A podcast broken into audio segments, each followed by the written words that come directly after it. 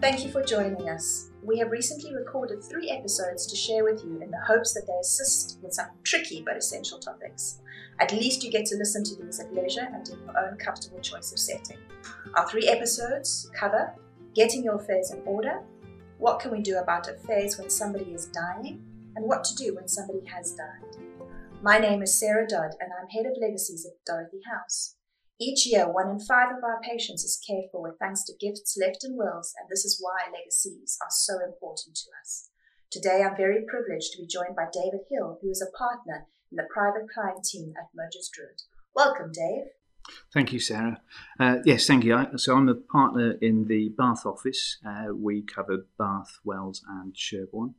Um, I've been with uh, Mogers Drewett for 20 years, which seems a very long time, um, but um, we've had a long uh, uh, and good relationship with Dorothy House throughout that time.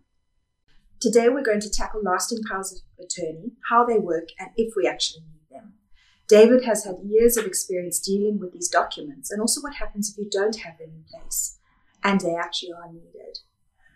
So, Dave, what are LPAs and how do they work? And is there only one type?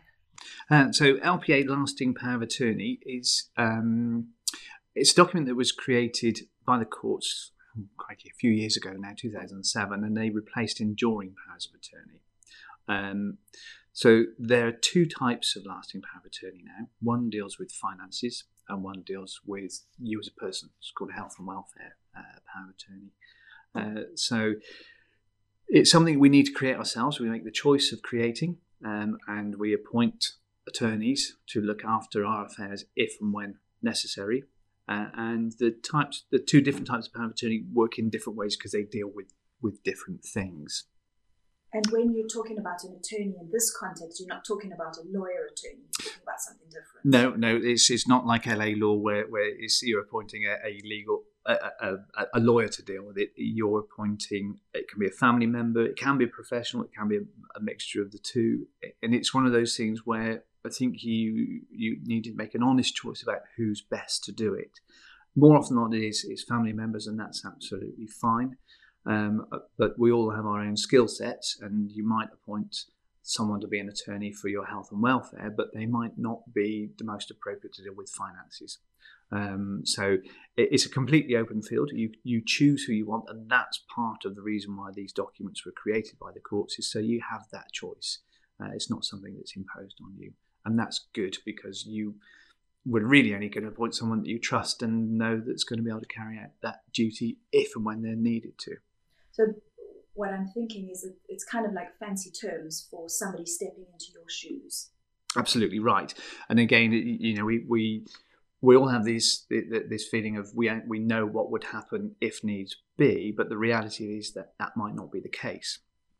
And if I give an example, if you have a husband and wife and uh, there's an illness or an accident which means that one of them can't manage their affairs, just because they have a spouse doesn't give them automatic access to things like finances. So, um, you, you, know, if I go to the bank and say something's happened and I need access to my wife's bank account, they'll say that's very nice, but it's not your account, so you can't you, you can't use it. Uh, uh and that's really what the power of attorney is. It, it opens doors in those circumstances because it confirms authority before it's needed. I think one of the easiest ways to, to, to view it is like an insurance policy. You create it in the hope that it's never going to be needed, but if you need it, it needs to be in place beforehand. Uh, it's something you need to do in advance. Um, if if you don't have the capacity or, or, if you have an illness or an accident, which means that you're not in a position to create the power of attorney, the simple answer is you, you can't do it. So, what do you do then? Well, the fallback uh, option is to uh, apply to the Court of Protection for something called a deputyship order, which is a great term, and it doesn't mean to say that someone arrives on a horse with a star. Uh, it's it's where the court appoint uh, uh, usually a family member to to, to carry out the, the, the, necessary actions for to, to look after someone's affairs, but it's very cumbersome. It's very slow it's more expensive than, than, than a lasting power of attorney, and it can be quite upsetting because even though the, the deputy that's appointed may be a close family member or a spouse or a child, uh, they have to ask the court before they can do anything. and you're asking in those circumstances something someone that you've never met and who's never met your family member for permission to do something. Um, uh, and as you can imagine, number one, that's not very quick. Uh, it can be quite upsetting to have to explain yourself and explain what's needed. Uh, it's good that there is an option, but I would say it's a, a last resort rather than, than, than, a, than a first choice. There were enduring powers of attorneys. Have those been completely replaced by these lasting powers of attorney? Well, I'm going to give you a proper lawyer's answer now. Yes Please and no. Um, the, any power of attorney, any enduring power of attorney that was completed before September 2007 is still effective. Enduring powers of attorney really only covered uh, uh, finances. It never covered you as an individual. So any document that's created after September 2007 will be a lasting power of attorney for it to be effective. So we've got a bit of a two-tier system now, um, where enduring powers of attorney, if they're completed back then and they were validly uh, uh, signed and and, uh, uh, and, set up, they are still usable. Um, but from here on in, it's lasting powers of attorney. And what happens with sorry, in the hospice, let's put it this way, there are often questions of, I'd like to get a lasting power of attorney in place. Mm.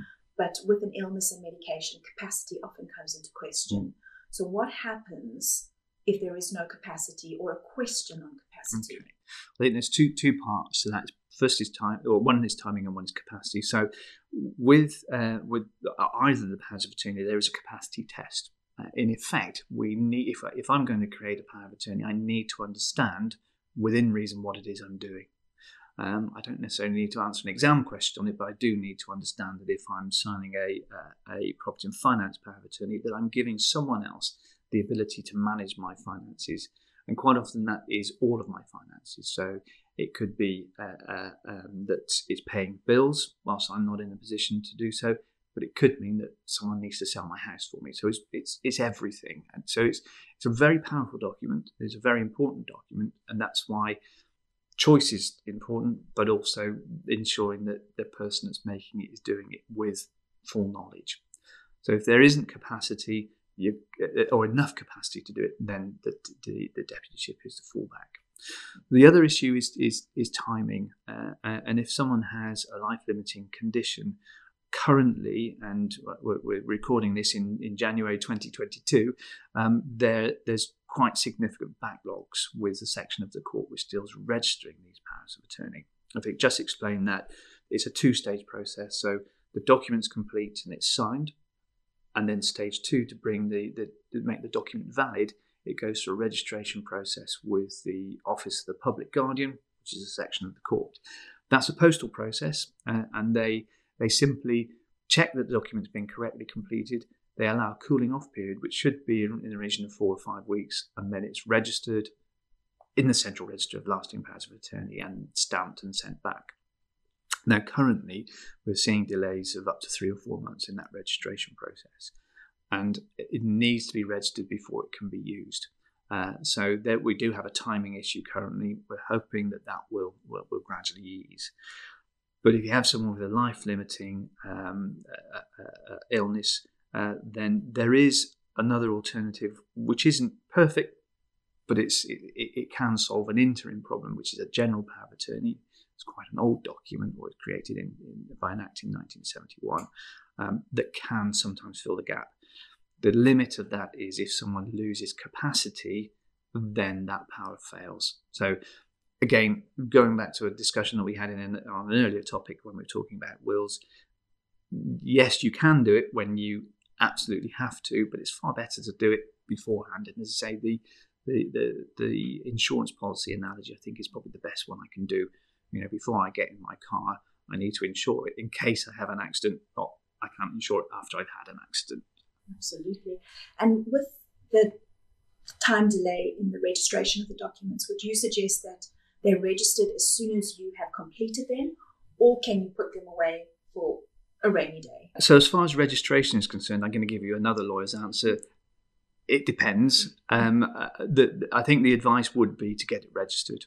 Uh, there's no reason not to, uh, and as I mentioned, there is a significant delay at the moment uh, in in the time frame between sending it to the the section of the court which deals with registration and getting it back.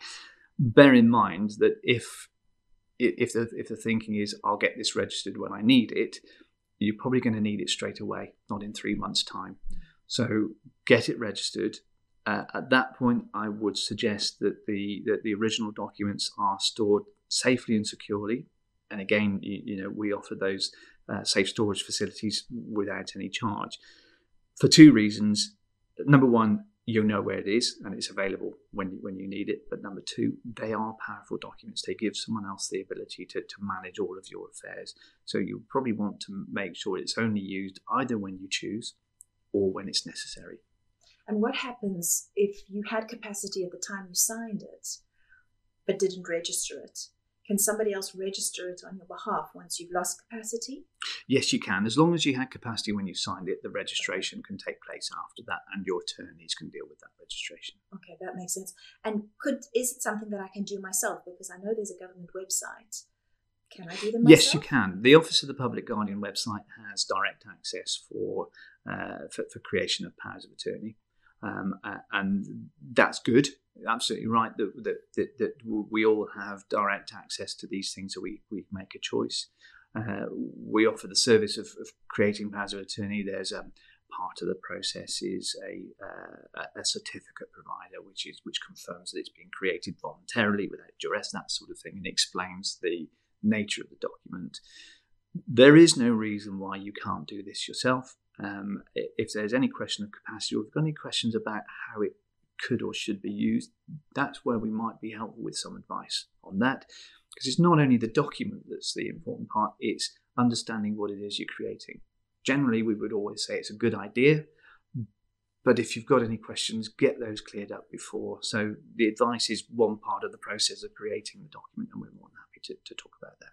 That that makes sense. I think that's given me a lot to think about. I wanted to ask you with the registration of the documents, I believe there's a statutory fee. There is. The court charge £82 for each document that's registered, and that's a, that's a, a standard court fee for each one. Thank you, David. That's been really helpful. I think it's probably made more than me just think about things. Thank you again for spending the time and sharing your knowledge. I am going to point the listeners back to the Red website or the Dorothy House website for any questions or pick up the phone. Thank you for the time. You're welcome. Uh, and as you said, if, if anyone's got any questions, we're always happy to answer.